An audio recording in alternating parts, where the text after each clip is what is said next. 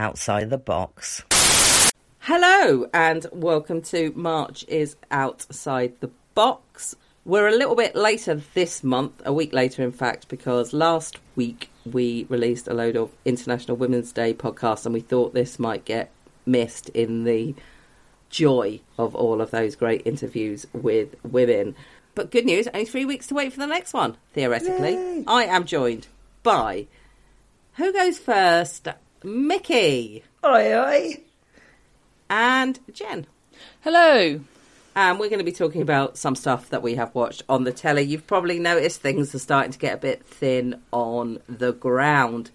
Netflix is making a big fanfare over quite a lot of series that are actually have been on there for absolutely ages. It's all the foreign language ones in the carousel. I actually would be interested to see if anyone's doing a study on how our TV viewing habits have changed over this, simply and purely because if you have wanted to watch loads of TV, you have had to look a bit further afield from the things that you usually do. I hope that we've come out of this as a nation that watches more subtitled telly. And on that note, Mickey, I wanted to say that I watched The Investigation, which you reviewed last time, and I think you were absolutely correct. I think it's completely brilliant, and I think it's probably the best Scandi drama that we've had over here yet. Thanks very much. Yeah, it's excellent, isn't it? I'm glad you watched it. And yeah. I can't take credit for it, but I'm going to. I was surprised how exciting watching people just sit looking at the sea for ages was. Waiting for a dog to bark. Who would have thought that was so exciting? And yet it found real tension and drama in moments that were really, really ordinary. And I thought that was very clever. Yeah, and I do think it is testament to the brilliance of that particular show, but also maybe to the times in that we're living in times where on my birthday I got to go to the dentist and have a takeaway coffee in the rain, and it was genuinely thrilling. Yes, yeah. That's where we are now. Yeah. Although I will add that my mum asked me if I'd watched it, and I said I had, and I was curious that she'd watched it. But this is kind of what I'm saying. My mum doesn't usually watch subtitled dramas because, you know, she gets up and does other things and potters and all of that. But she had watched it. And the first thing she said to me was, wasn't it great that they didn't use his name at all, which is the murderer's name in it, not even at the end. The things came up to say what had happened. So, yeah, I mean, it's brought Mary round to Scandinavian drama and a way of thinking that dramas don't have to be a certain way. So, hooray. Jen. Can I just shit all over that and say that I downloaded the first episode ready to watch it, and then I remembered it had subtitles and I went, I'll come back to this later. But I don't think you're in a space to read television, Jen. You've got a tiny child. I did think I was too tired for it. So, yeah, I'm sure lots of other people will have. I think it's still on the iPlayer. So, yes, I'd add a recommend to that. So let's talk about some stuff that we have been watching. I thought it'd be great to start with Unforgotten because we've all three of us been watching it. Yes. Yes. Okay, yes. Nodding. Now, I am up to episode 4. What stage are you guys at? Yeah, I'm up to date with whatever's been screened. Yeah. I have seen it. And me. I think when this gets released, episode 4 will be, so we can talk about it in a kind of spoilery way without worrying. We don't know what's going to happen in it. So, for those of you who don't know, Unforgotten, season 4... currently on ITV, inexplicably has found its home on ITV. It is ITV's best drama, starring Nicola Walker as DCI Cassie Stewart. Now, it has a different mystery. Every series, a self-contained mystery. So if you're wondering, can I just leap in now? From the point of view of the individual cases that are being done, the answer is absolutely yes. From the point of view of the wider context of the series, I don't know why you would, because I don't know how Cassie Stewart would actually come across if you leapt in at series 4, and that's actually something that I thought we could talk about here. Mm. Plus, why would you? Because there is just a bevy of tremendous actors doing tremendous stuff in all the other series.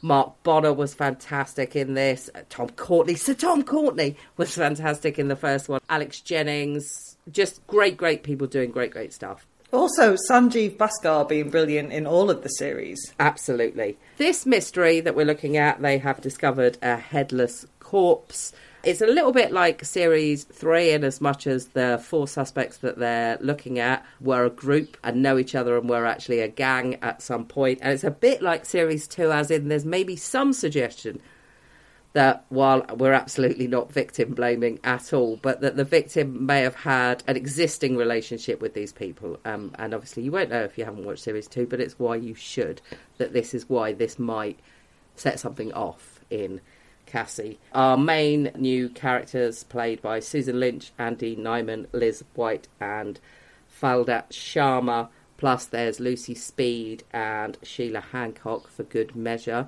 So that's a really great lineup. Before we actually talk about the mystery, I wanted to go back to that point about how you might not understand Cassie, because the thing I currently find most interesting in this whole series is this plot line about what is going to happen to her dad's share of the house. And I think it's a really great example of how brilliant Nicola Walker is and how well this storyline is constructed. That although I understand the argument being put forward by her dad and having been accepted by her children now, that it appears that they have the moral high ground.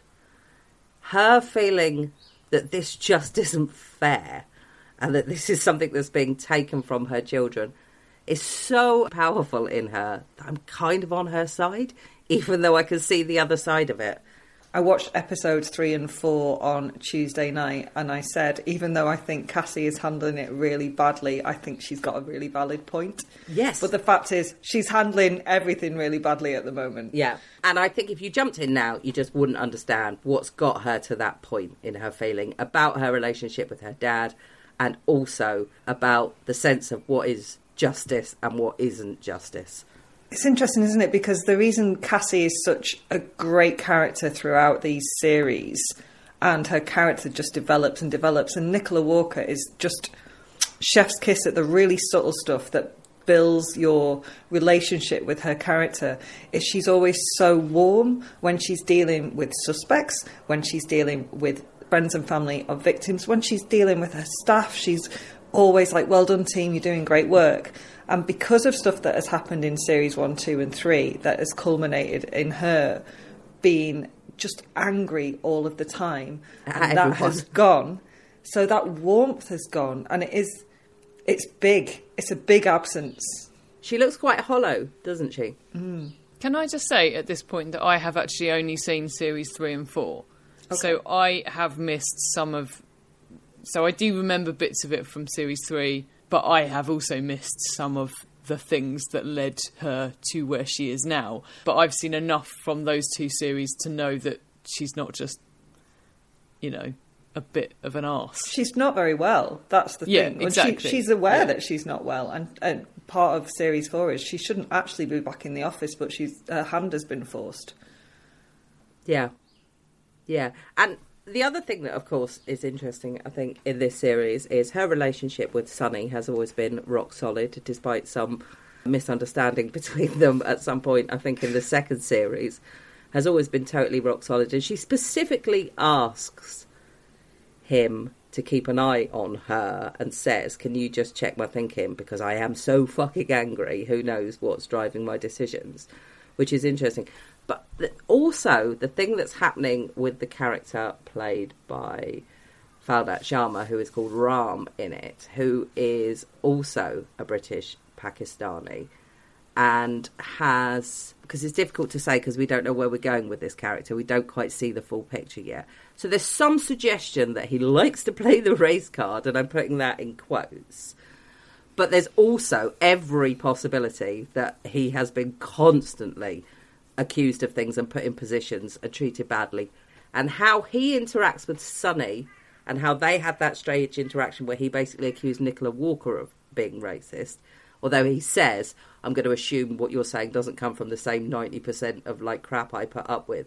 Nonetheless, the allegation is there and it sort of lies underneath, and I kind of wonder how that's going to feed into her relationship with Sonny. It's almost like he's awakening something in Sonny, maybe. Yes. But we don't know where that's going to go.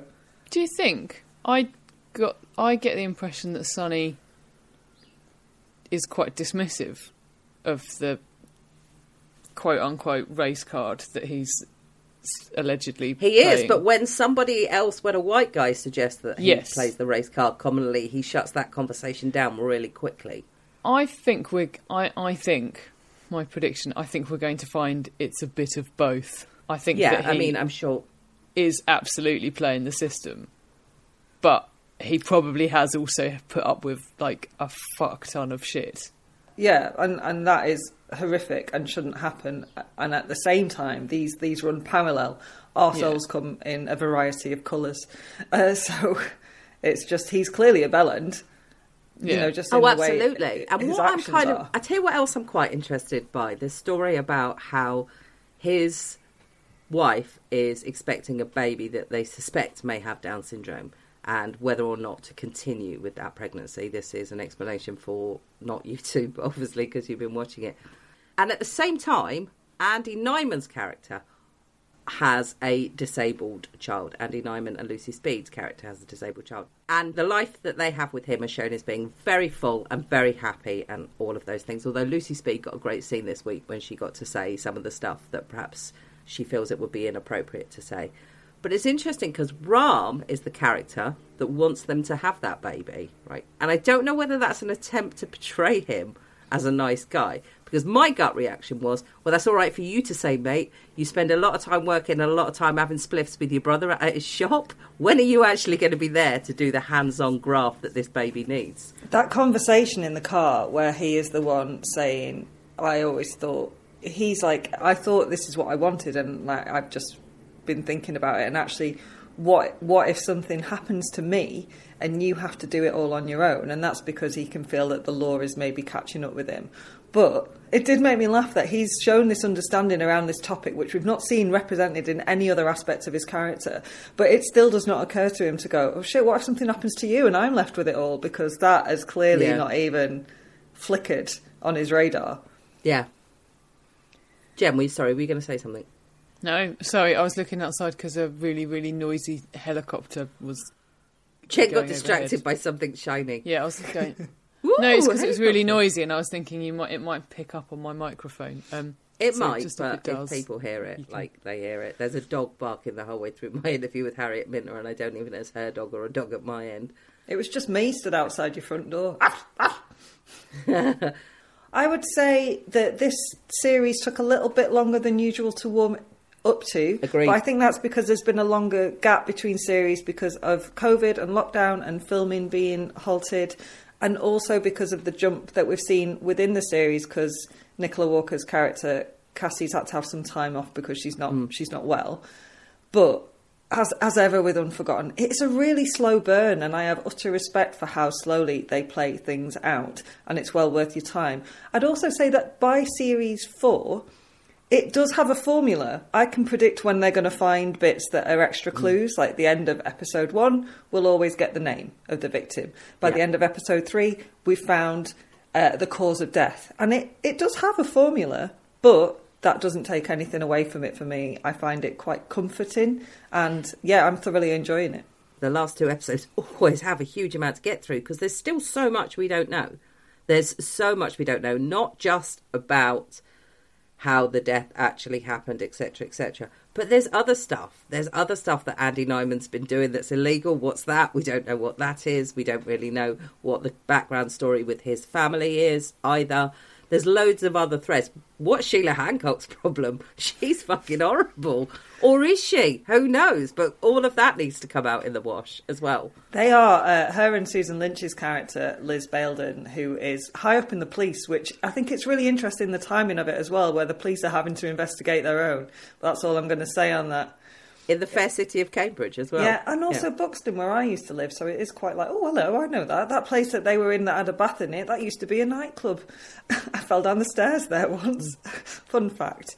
But yeah, Liz Baildon and her mum, which is Susan Lynch and Sheila Hancock, respectively, totally reminded me of the Edys. I don't know who's abusing who in that relationship. Yeah. It's a Grey Gardens vibe. Also, it's not really relevant to the plot, but I've got to point out that Andy Nyman as Dean Barton sounds exactly like Matt Holness as Garth Marenghi, and I'm finding it a little bit disconcerting. Yeah. Can I just say that I actually, and I think this is, again, the difference between not having seen the first two series, I found the third series, I think I said this on this very podcast when we talked about it, I found the third series took a little bit of time to get into, whereas this one I haven't found it's taken so long to get into. And I think that's just because I maybe wasn't used to the format and the characters and whatever, and maybe that's just because it's, I don't know, maybe it's too much the same or too different for you guys from the first two series. I don't know, I just wonder what, if there's something in that, basically, about having seen them all and not seen. I think it's because I had this conversation with my brother, because he said he also had a harder... Not, I'm not enjoying this, but in a... I don't feel quite so gripped as I did early with the other ones. And I think it's something to do with not liking change, in as much as there's... When you go into this, she's not even in the... She's not even working for the police at that point. She's still off sick. So it is unfamiliar. So it's like when you go into the second series of The Wire and you're like, what? Who's this? But I think it's because there's a general sense of malaise in it. I just feel like there's loads of things here that could go really, really badly wrong for her. I can't talk about Unforgotten without once again saying it has one of the most beautiful theme tunes. It's so gorgeous, that theme tune. I love it. Once that kicks in, I'm like, okay, I know where I am now. And it feels really comforting, actually, to be back with Cassie and Sonny, even if their vibe isn't the same as it used to be. Yeah. Great. Okay. So let's also talk about something that we have talked about before, but nonetheless, a couple of people have actually got in touch with me to say, can you point me to which podcast you actually talked about this? And since I can't, it might be easier for me if we just talk about it again because it's topical, which is The Terror, which finally, 2 years after I first told everyone they should watch it, has finally come on the telly. And I've had loads of text messages from people saying, oh, well done for telling me to watch this. This is amazing. I'd also like to take some credit and please send me, I don't know, money, cake, biscuits in thanks, in that I actually purchased it on the internet so I could watch it properly. Sorry, Nick. Purchased it. And that meant that literally a month and a half later it's free on the television. So you're welcome, everyone. You're welcome. Jen, have you watched it yet? No, not yet. What the fuck are you playing at? It's free now. Mickey paid good money. She is writing a book and raising a child. Currently on the BBC, see it on the iPlayer, 10 episodes of the first series of The Terror, which is an anthology series. There have been two series so far in America. I haven't actually seen the second one because there was nowhere available to watch the second one. And to be honest, I paid for the first one. I liked it so much. I just watched that one again because it's so great. Set in the 1840s and based on the book by Dan Simmons, which is a hypothetical answer to the question, what happened to the HMS Terror and the HMS Erebus when they disappeared while looking for the Northwest Passage. It has a supernatural angle, but that in itself only plays quite a small part in it. I actually feel that the best bits of The Terror are when the threat is all so human, be that hunger or anger or self-preservation or alcoholism, all of the just general pressures that start to bear down on these men that will have repercussions for them that they will have to live with either physically or morally. And it's totally and utterly brilliant. It is grown-up Lord of the Flies on ice with added creature feature. Yeah. I mean, it's just beautifully made. It's beautifully made. It looks incredible. I talked to Hallie Rubenhold about it for Christmas, who's also a big fan, who says that it is enormously historically accurate as well. And because of all of that stuff, it brings a supernatural element into it. And you go, yeah, that might have happened. It's got some incredibly solid performances from people you would expect solid performances for, like Jared Harris and Ian Hart, Kieran Hind, Tobias Menzies, I fucking love Ian Hart. Just people doing great stuff. But he's also got some kind of unexpected, really... No, maybe not unexpected, but less famous people doing incredible things as well, including Paul Ready, who's best known for Motherland. He's astonishing in it. Being he's Dr. so good. Goodsir, who's incredible in it. And Adam Nagaitis, who usually works for Sally Wainwright and has to at some point be famous because he is so fucking good in The Terror. He almost encompasses the name. He is so good in it. Yeah, it is excellent. I mean, it's worth saying because we're standard issue, but there's like three women in it, and they're not in it very much. But it's very much male dominated, and it's fine because that was the time, and that's what it's Lord of the Flies. It is all about toxic masculinity. Plays a lot of its part in this. I still think I don't know how much of it's been on the telly, but I still think one of the most distressing things that happens in it is in the episode called Punished Like a Boy, which has no supernatural elements in it at all. And it's about how... Do you know what? When we did talk about it, I think I said it was about rum sodomy and the lash. And that is basically... It's just a horrible episode. Horrible stuff happens in it. I can't believe I'm going to say it's totally brilliant, but it's horrible and totally brilliant at the same time. Jen? Can I ask a question, please? Yes. Before I...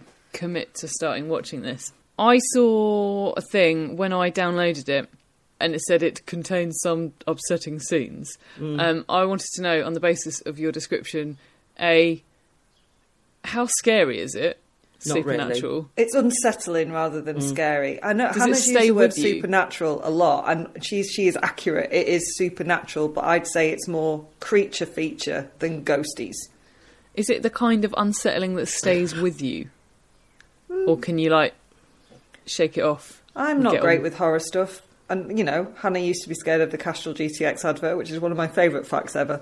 And it didn't give me sleepless nights or anything. It will make you think, but I don't think it'll scare you. And how upsetting is it? There's some gory bits. There are some gory bits. But given what I know you've watched recently, I think you'll be fine. Yeah. Yeah. There is a part in which... Adam Nagaitis' arse ends up looking like Adam Nagaitis' face from Chernobyl.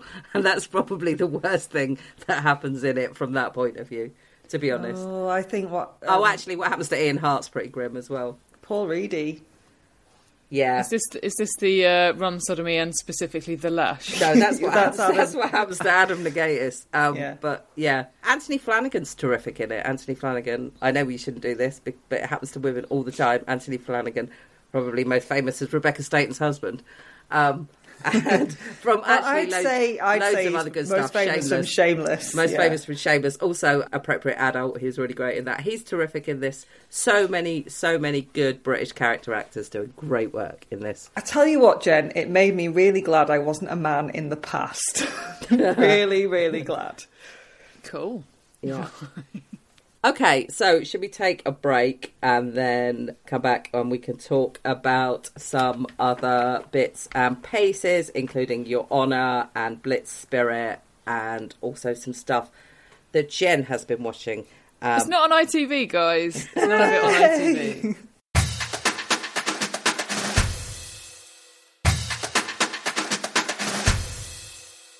So, welcome back, part two. We're over to Sky, where Mickey and I, but predominantly Mickey, has been watching new Brian Cranston drama, Breaking Bad Mark II. I've seen it be called Your Honour. Mickey, off you go. I was going to say that this 10-part crime series is a Brian Cranston vehicle, but even though it's true, that would seem a terrible pun given the plot, which is Brian Cranston is Judge Michael Desiato, Your Honour with Honour.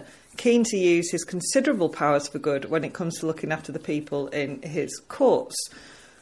That is until his asthmatic son Adam, a 17-year-old with all the charisma of a dried-out bath sponge played by Hunter Doohan, is distracted while driving because he can't reach his inhaler. Instead of pulling over, he ploughs on and straight into another 17-year-old, this time on a motorbike. Attempting to call for an ambulance, Adam has a massive asthma attack, and by the time he's found his inhaler, it's too late. The other boy dies. Panicked, Adam scarpers. So he does a hit and run. He comes clean to his dad, who takes him to the police station to confess, only to discover the kid Adam has killed is Rocco, youngest son of local mafia boss Wee Jimmy Nesbitt. Sorry, that is Jimmy Baxter, played by Michael Stuhlbarg, who is clearly going for Tony Soprano, but is mostly about as menacing as AJ. Still, he is bound to want a son for a son, and so Judge Desiato's cover-up of his son's crime begins. It does not go smoothly. I think it's actually a really interesting and promising premise. How far would a parent go to protect their kid? But as far as Your Honour's tackling of this goes, it's all right. I mean, Cranston is excellent, which shouldn't be surprising because, one, he's clearly a great actor, and two, this role is basically Walter White light. A good man gets caught in a spiral of doing bad things for what he thinks are the right reasons, finds he's got quite the aptitude for it. There are also some really good meaty roles for women delivered with gusto and talent. See Amy Landecker as Detective Nancy Costello and Andreen Ward-Hammond having a lot of fun as gang leader Big Mo. On the flip side, we've got a criminally underused Margot Martindale, but then again, it is always just good to see her. Lamar Johnson as the Desire Gang stooge Kofi Jones is also brilliant, as is Benjamin Flores Jr. as his little brother Eugene. Oh, and we've also got Isaiah Whitlock Jr. being great as a rerun of... He's being great as a rerun of Senator Clay Davis in The Wire, but this time not corrupt. Well, not quite as corrupt. There's a huge flaw in this for me, and it is the character of Adam, who is just dreadful. He is a personality vacuum, a milksop. He consistently makes terrible decisions, all of which makes it a mystery as to why not one, but two women find him irresistible and everyone thinks he's some sort of adorable wonder kid. And finally, I'm not going to spoiler it, but the ending is maddeningly neat, maddeningly so. And I found the whole series frustrating because it is nowhere near as good as it should be. Okay, I watched one episode of this. Obviously, love Brian Cranston. And he's great in it. Conversely, from what you've just said, I also think Michael Stuhlbarg is just tremendous. He is such a great actor. He's barely been in it from what I've seen of one episode, but he played Arnold Rothstein in Boardwalk Empire, and it's one of the best roles, I think, on telly, actually, if you were going to sit and write a list of it. He's incredible. So I'm disappointed to hear that. I thought...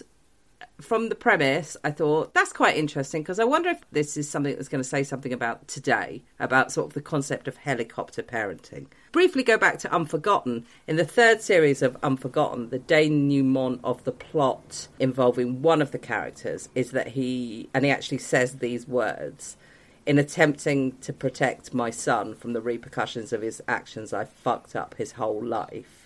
Mm-hmm. Which says something about, you know, parenting, modern parenting. So I thought this might be quite interesting, but then obviously Bryan Cranston's first reaction isn't to protect his son, it's to hand his son in, which I feel like then it's not really saying anything about any of those things, really. It's saying something about something else. It's more of a thriller than a social drama in that sense. And I thought it might be interesting. This is just what I've gained from one episode.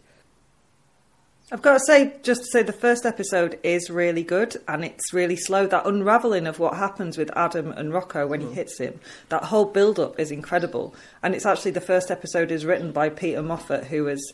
He's terrific, Peter Moffat. He's behind the whole thing, but that is the one episode he's written and it's excellent.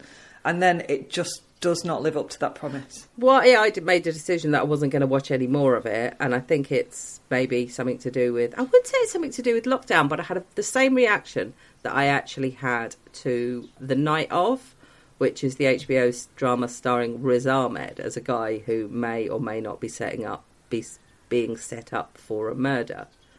Is that the gut reaction I had to it was, well, this looks like it's going to be really good, but it also looks like it's going to end really badly. And I don't know that I've got in it, me, 10 hours of worrying and watching and feeling upset about something looming terror. And although that sounds ridiculous, because going back to The Terror, right? But I actually knew that before it started. I knew those boats disappeared. Do you know what I mean? I knew it wasn't going to end well. It was only going to end degrees of well. Mm-hmm. So I think I might jump ship. There you go.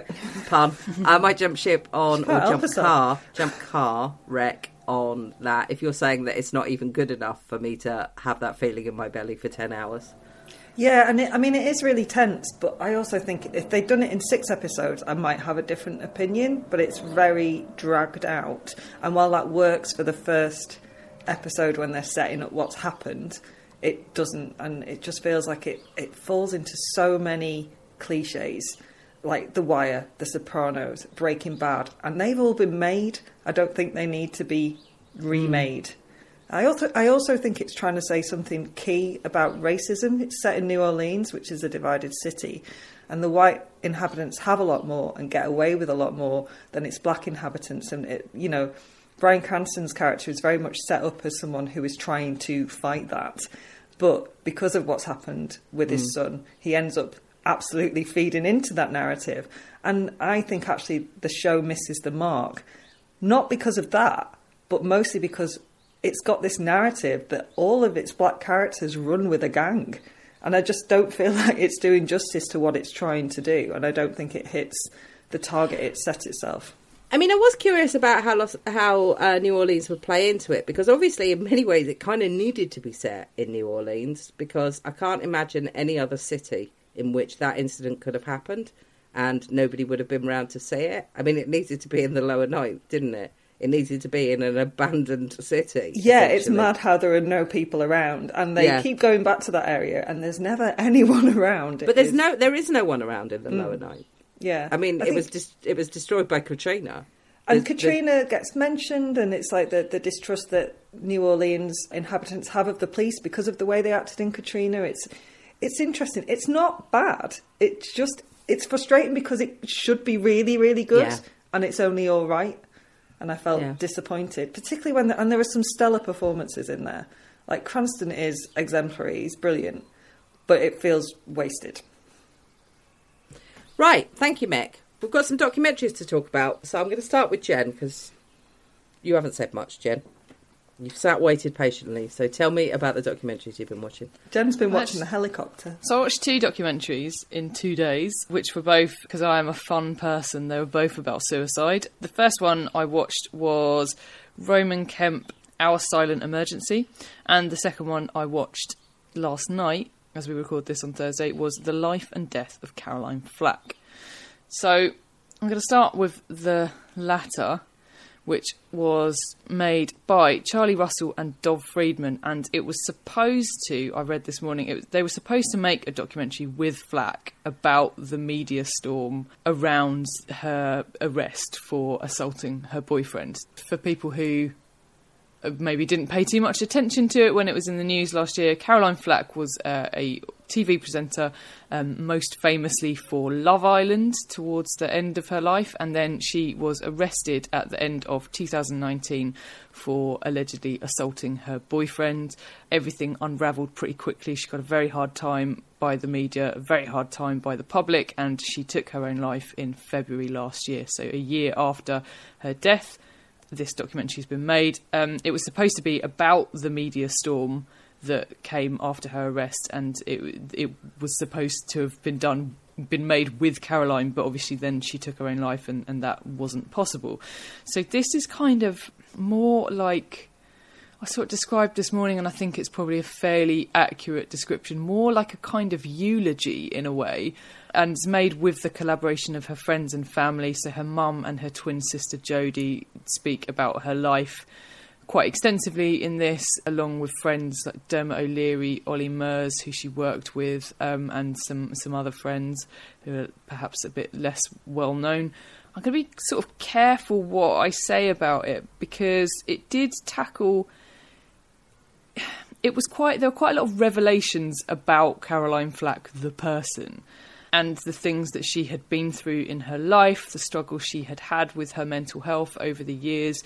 And then it did talk a little bit about the way that had been exacerbated by social media and the media, I guess, newspapers, etc., newspaper coverage of her, which was fucking brutal, to be honest. Like, I sort of remembered it being brutal at the time, because it was only a year ago that she died, but it really was brutal. And also the stuff on social media was brutal as well. And so I wrote about this at the time as well. We talked about it on the podcast and how maddening it is for this whole like hashtag be kind rhetoric, when so much of the stuff that was thrown at her was by the public on Twitter. And it talked about what a hard time she personally had with that, and how that affected her. And so it did touch on that, but it wasn't really... I don't think it focused on that enough from my perspective. Most of it was kind of more about her relationship, I guess, with her family and things like that. And I wasn't, you know, I didn't really watch the TV that Caroline Flack made, so I wouldn't describe myself as a fan. I would say I was sort of fairly ambivalent. I had no feelings one way or another. And yeah, I sort of want to be careful about what I say. I found it hard to see I was kind of left wondering what the point of it was. I wasn't really sure what it was trying to do other than kind of just sort of talk about her. Maybe the point was that you never really know what's going on in someone's life. You know, maybe that was the point, that you know, be kind or whatever, because you don't know what things people are dealing with behind the scenes.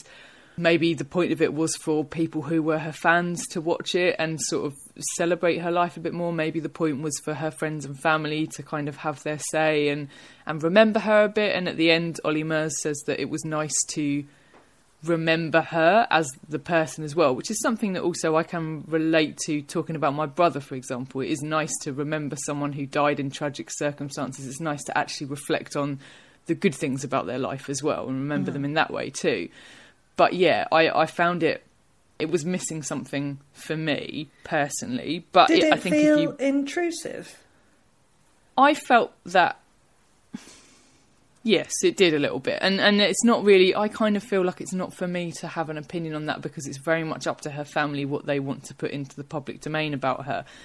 But I felt that the description of her, until right towards the end, when it sort of made explicitly clear that actually she was quite depressed for quite a lot of her life.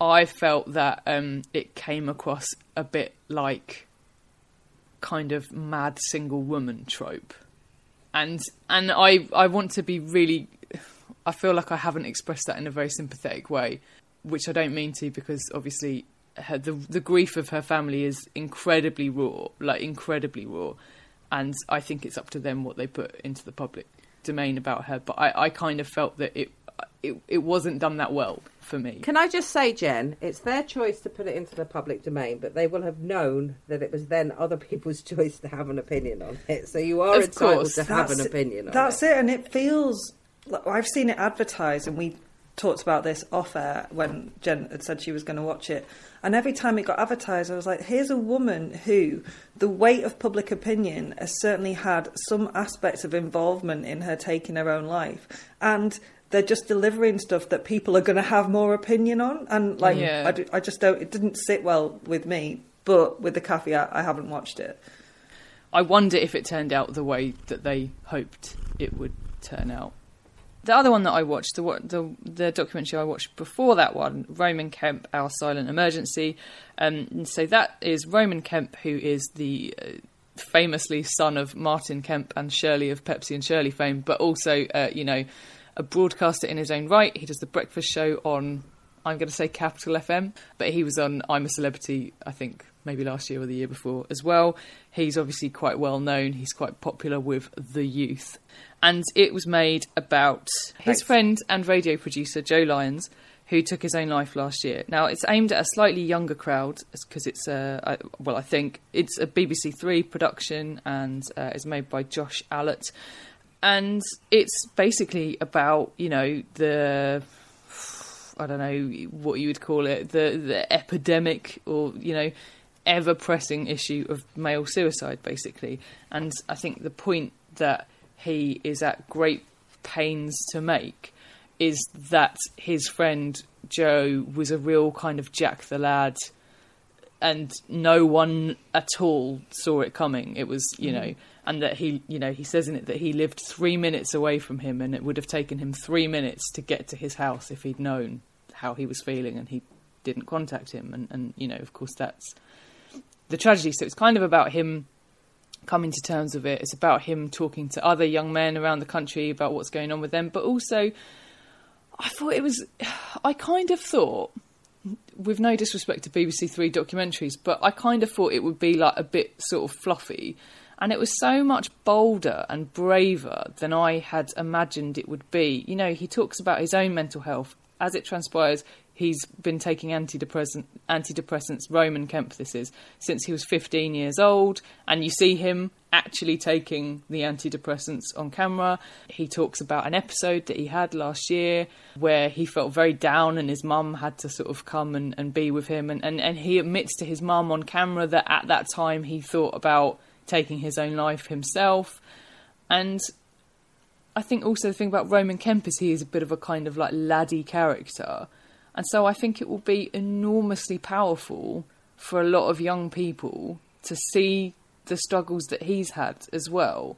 And I thought it was really, really, really bold and brave of him to put it out there like that. I think they should show it in schools. I thought it was really good. And I think if you're going to watch one of the two, to be honest, I found it very hard to watch. And it left me feeling quite weird for the whole of the next day. But I think if you can stomach it, you should watch it. And then you should ask your friends how they are. Well said, Jen. I'm not going to disagree with you on anything you said there, except for the fact that actually BBC Three does make good documentaries. Stacey Dooley makes great documentaries for BBC Three. Then it's not for us. Therefore, slightly younger. No, fair enough. Yeah. In fact, one of my best friends has edited a documentary for BBC Three, which was very good about life on death row or something like that. Yeah. But yeah. But I think, I mean, it's still an interesting point that you made, because I think stuff that has been made about suicide before, it needs to be bold for the message to hit home, and too often we dance around the edges of stuff, or they dance around the edges of stuff, when actually you want people to come away feeling uncomfortable. And obviously for you, it's like hugely emotive, more emotive than for me or for Hannah, for instance, because of what's happened in your own life. But you want people to come away going, fucking hell, this isn't right. We need to do something about it. And that takes the kind of boldness you've just described, really. And he had he also has a brilliant chat with his dad and his family. Like when he goes back to his parents' house, and he has this brilliant chat with his dad, who's like, I had it's quite well known, had a brain tumour which had to be operated on. And he talks about how down he was after he'd had that surgery and you know what he went through, which I also thought was like really powerful. You know, maybe some young men will see that and think and go and have a chat with their dads and see what they've been through as well. So yeah, I just thought it was really, really well done. Great. Good one stuff. More documentary to go, which is one that Mick and I have watched, which sort of two more documentaries. One, possibly two more documentaries to go. We're going to start with one that Mickey and I have watched, which is currently available on the iPlayer. I had a little check this morning to see how long it's available for. It's actually available for another 11 months. But please don't wait another 11 months to watch it, because it is terrific, which is Lucy Worsley's Blitz Spirit. I interviewed Lucy about it. You can go back and you can listen to that. I said in that it was really good, but Mickey now has also watched it, so I see no reason not to review it. It's an hour and a half long. It is about the Blitz in London specifically. Obviously, the Blitz happened, or different blitzes, however you want to look at it, happened all over the country. And the idea that the Blitz spirit, something that we are constantly quoting or calling on or referencing, is that actually a thing that exists, or was it fabricated by the government in an attempt to bring America into the war and let Germany think that the bombing raids weren't actually working? It has two main strands. The first strand is Lucy Worsley just terribly enthusiastically leaping around London, telling us facts about the war. And the sort of second part of it, it's very much like the Suffragette series she did in that sense. The second part is actors reading from 6 diaries of people who volunteered to be on the front line in the home front. And that, to be honest, is where it packs its major punch and pulls no punches at all. It contains a couple of anecdotes that were just horrific and possibly will stay with me forever. They were so awful, so genuinely terrible. And Also, it as ever with Lucy Wars, it contains a really nice spread of people. It's 3 men, 3 women, across classes, races, different ages, different social backgrounds, doing different jobs. And the end result was largely the same for all of them, was that it was really fucking brutal and they had a really hard time. But the triumph of the human spirit, etc., etc., or maybe just the attitude that you just got to get your head down and get on with it. Quite extraordinary stories, I thought. Yeah, yeah. I think it's very good at showing that stoicism isn't necessarily a choice. Yes. Sometimes it's like, okay, it's excellent. It made me cry quite a lot. And I think, one, because of...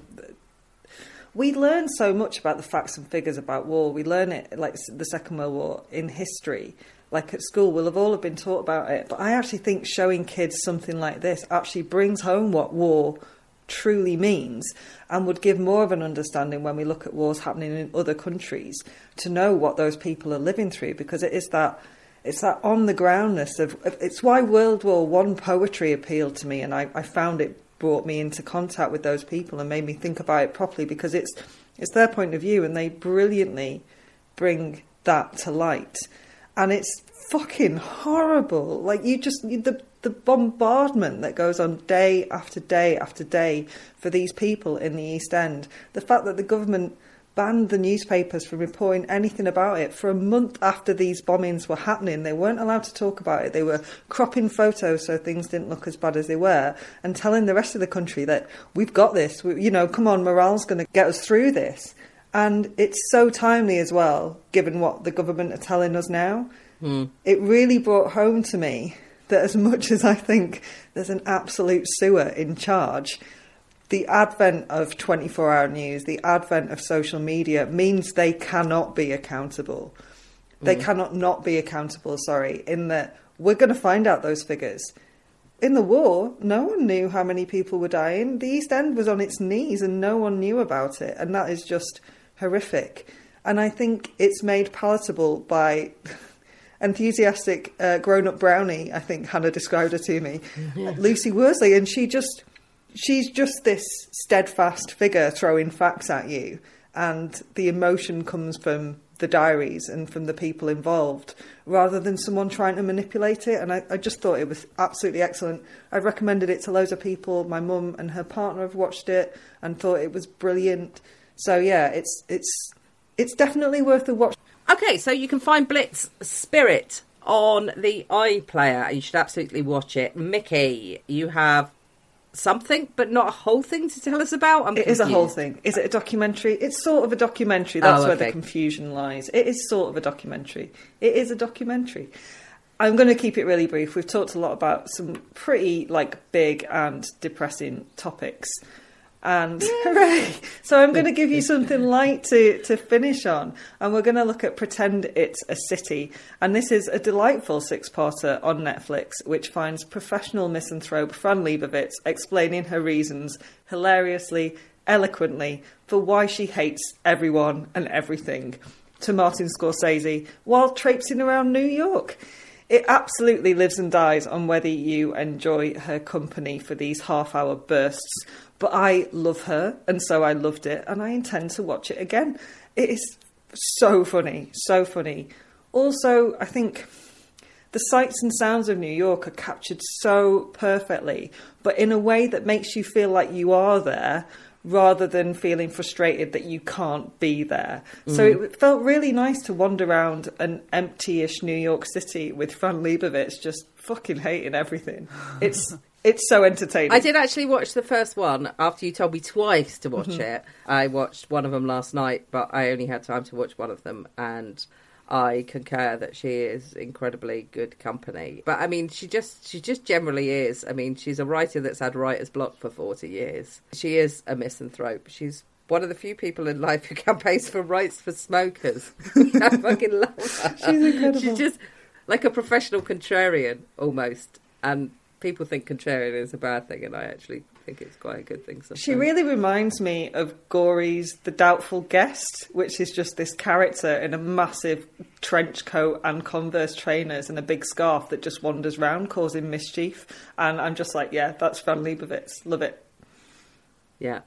Great. Okay, so Things that are coming up, but I don't have dates for because everyone seems to be being quite cagey about what the dates of things are at the moment. Still no date on Fargo season 4, but it is on in America, so I'm guessing that we will get it soon.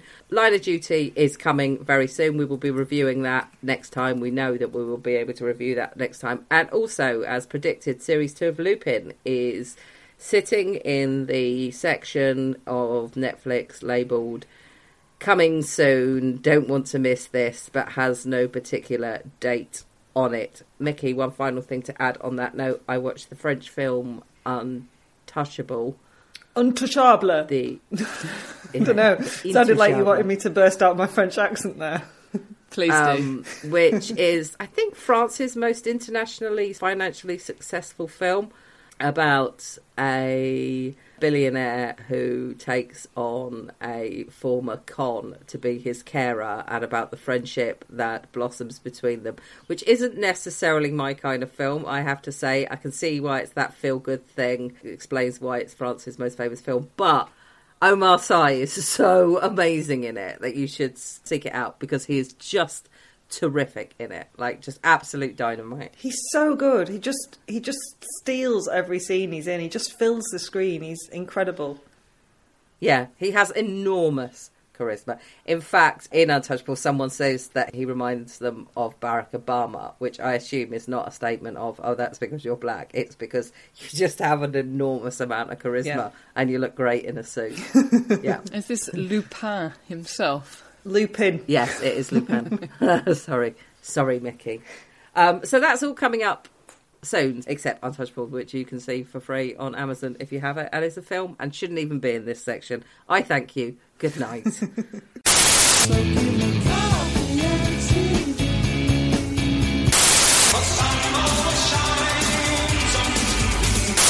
Outside the box.